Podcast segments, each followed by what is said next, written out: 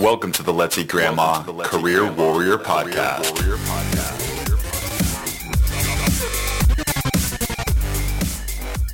All right, welcome to the 61st episode of the Let's Eat Grandma Career Warrior Podcast. Can I get a whoop whoop whoop whoop? Can I get a shh? All right, enough tackiness here. Today we're going to cover sleep, which is probably the most underrated topic ever we cannot properly function without sleep. It's just one of the most important things. And this is part two of our More Energy at Work series. The whole premise of the series is if we're not feeling our best, if we're feeling like crap, like we're in a fog all day, we're not going to bring our best. We're not going to get the promotion, and we're not going to get that dream job we want if that's what we're seeking.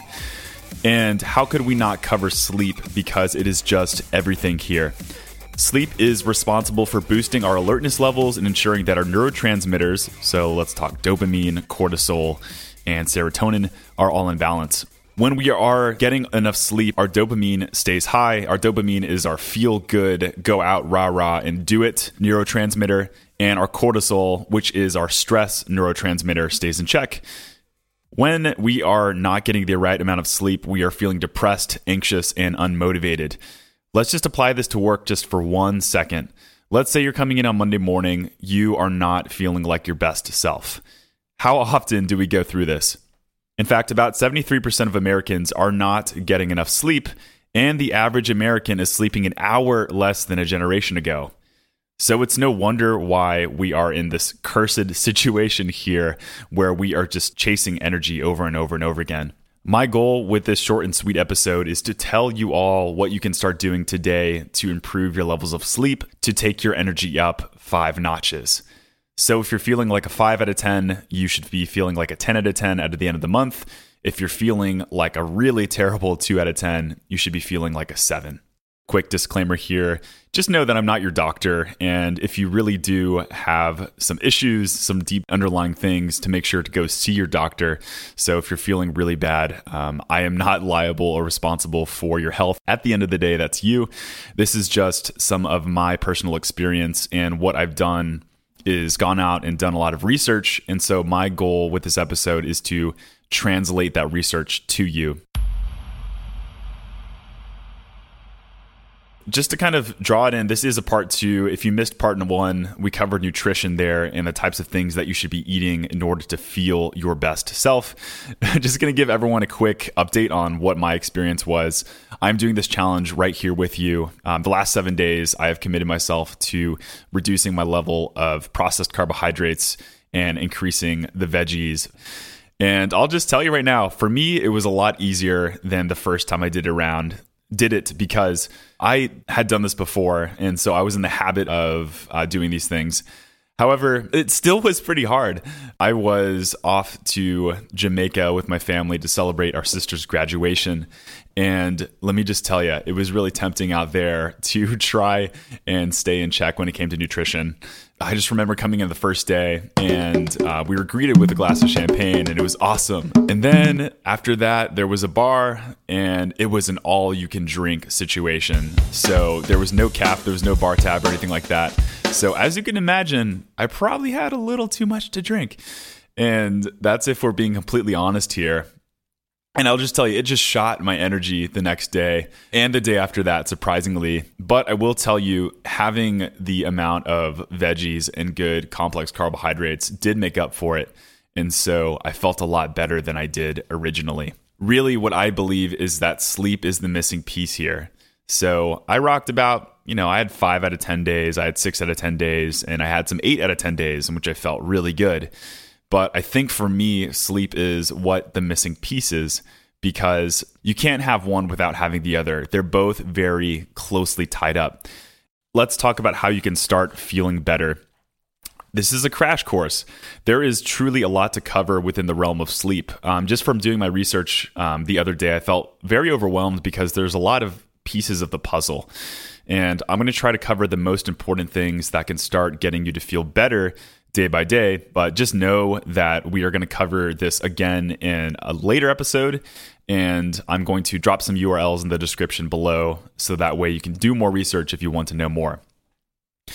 All right, sleep. Let's talk about it. This should be focus number one because if you keep this in mind, then you will be motivated to keep all the other stuff in place. You're going to want to exercise. You're going to want to eat well. You're going to want to meditate and find meaning within your work. I really think that this is foundational principle number one. The goal, and I'll tell you right now, stop whatever you're doing. If your mind is in la la land, bring it back here because what I'm about to tell you right now, you need to understand fully. You need to do whatever is in your best interest to get optimum hours of cool, dark, uninterrupted sleep. I'll say it again one more time, guys. You need to do whatever you can to get your optimum hours of cool, dark, uninterrupted sleep and do it consistently throughout the week. And I'm going to unpack exactly what that means because each one of those words I picked out specifically from doing this research. And this comes from a variety of research, including the legendary Cornell sleep researcher, Dr. James Maas, who wrote the book Power Sleep and even coined the term power nap. All right, so let's talk about optimum hours. I could tell every single person on this podcast that you need eight hours of sleep, but that would just not be true. In fact, it really depends on the age we're at right now, and it just depends on our genetics in general. But I will tell you, just as a starting point, most adults require anywhere between 7.5 to 9 hours of nocturnal sleep. And this comes directly from Dr. James Maas's blog.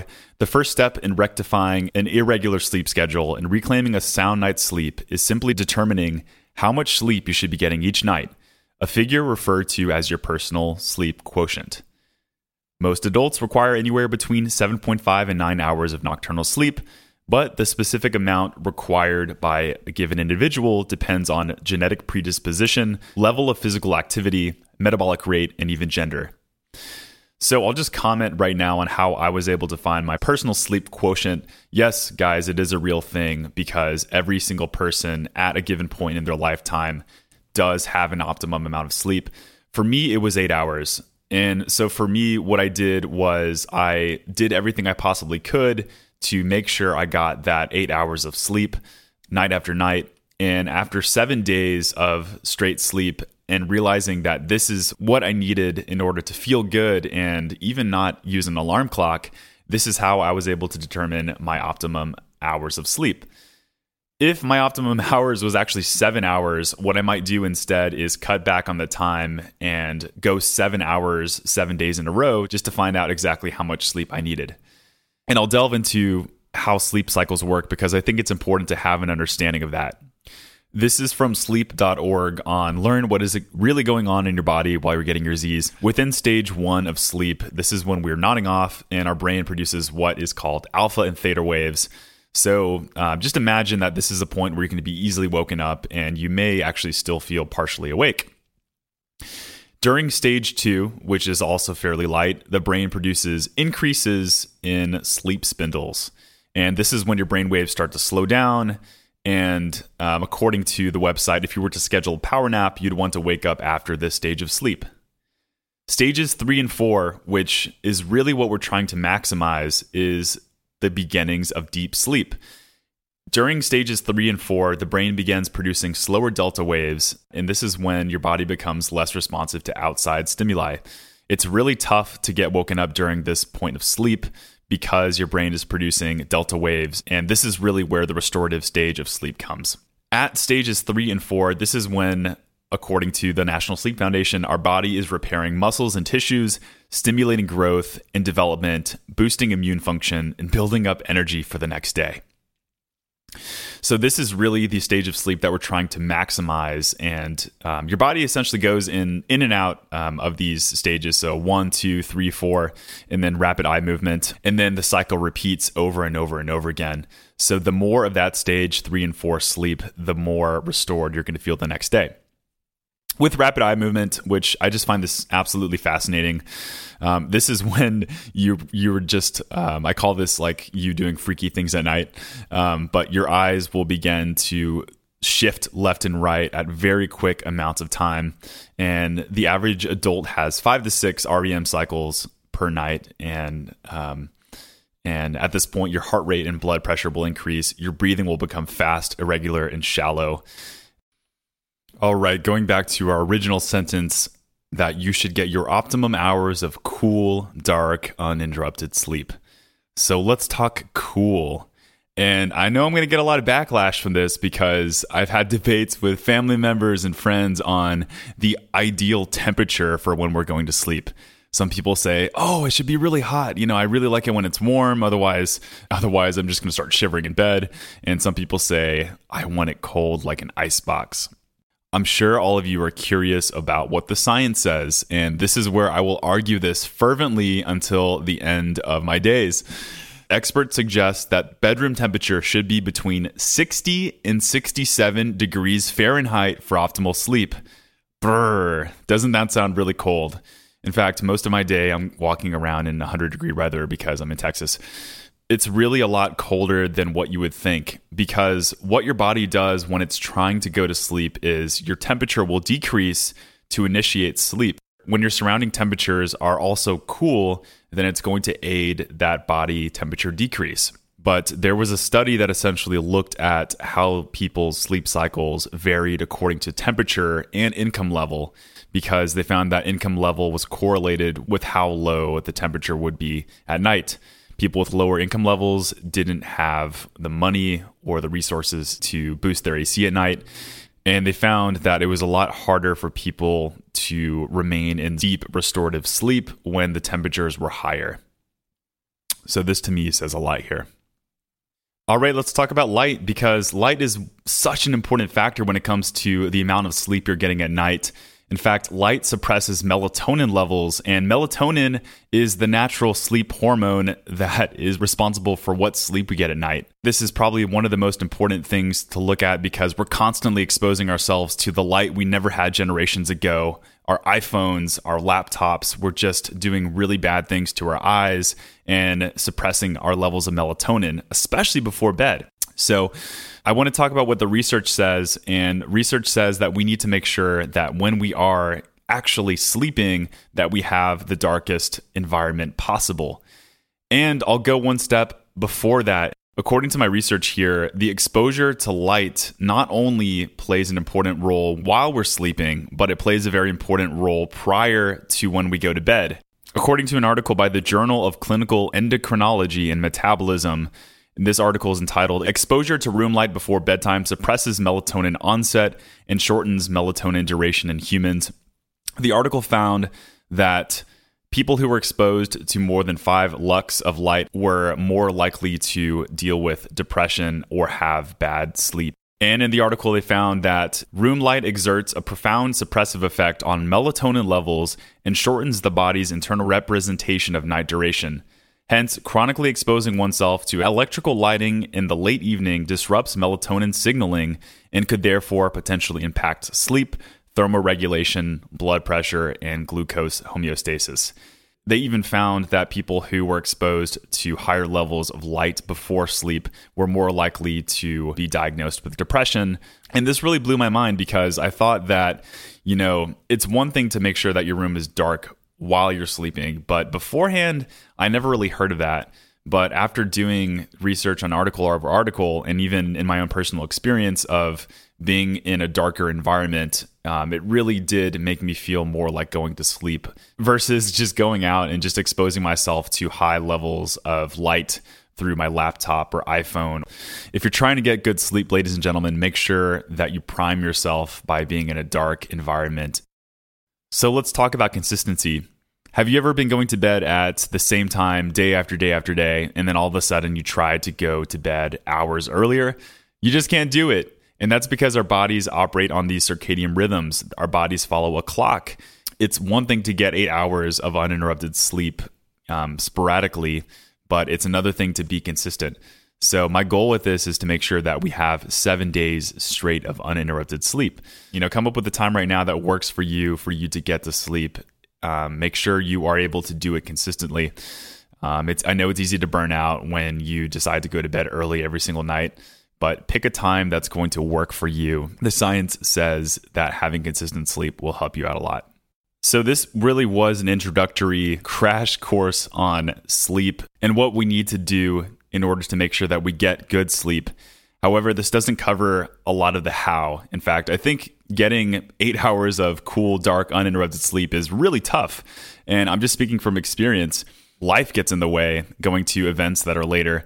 And in our next episode, we're actually going to cover how to tactically deal with these things. So we'll talk social media, we'll talk alcohol, we will talk events and um, other things like that that may interrupt our sleep. And we're also going to talk a little bit about drugs. Sleep drugs, I know, are a thing here. And I know it's some crazy statistic like millions and millions of Americans are on sleep drugs. And it's really not a good thing because they can interrupt your levels of sleep as well and be detrimental to your health. And we'll also cover things like supplements, including melatonin and some teas I really like that will help out. And you can look forward to that episode on Thursday here.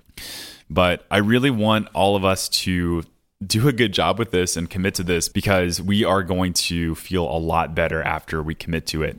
So, like I said in the beginning of this 30 day challenge, I want all of us to write how we feel on a scale of one to 10 every single day. I have been doing it myself, and I will tell you, it has been a game changer for my levels of self awareness because so many times, so many times of the day, we are not even realizing how we feel. So write how we feel on a scale of 1 to 10. Make sure to send me a request on LinkedIn. I'm Chris Villanueva, CPRW. Write me a little note on what podcast episode is your favorite so far, and I would love to hear from you.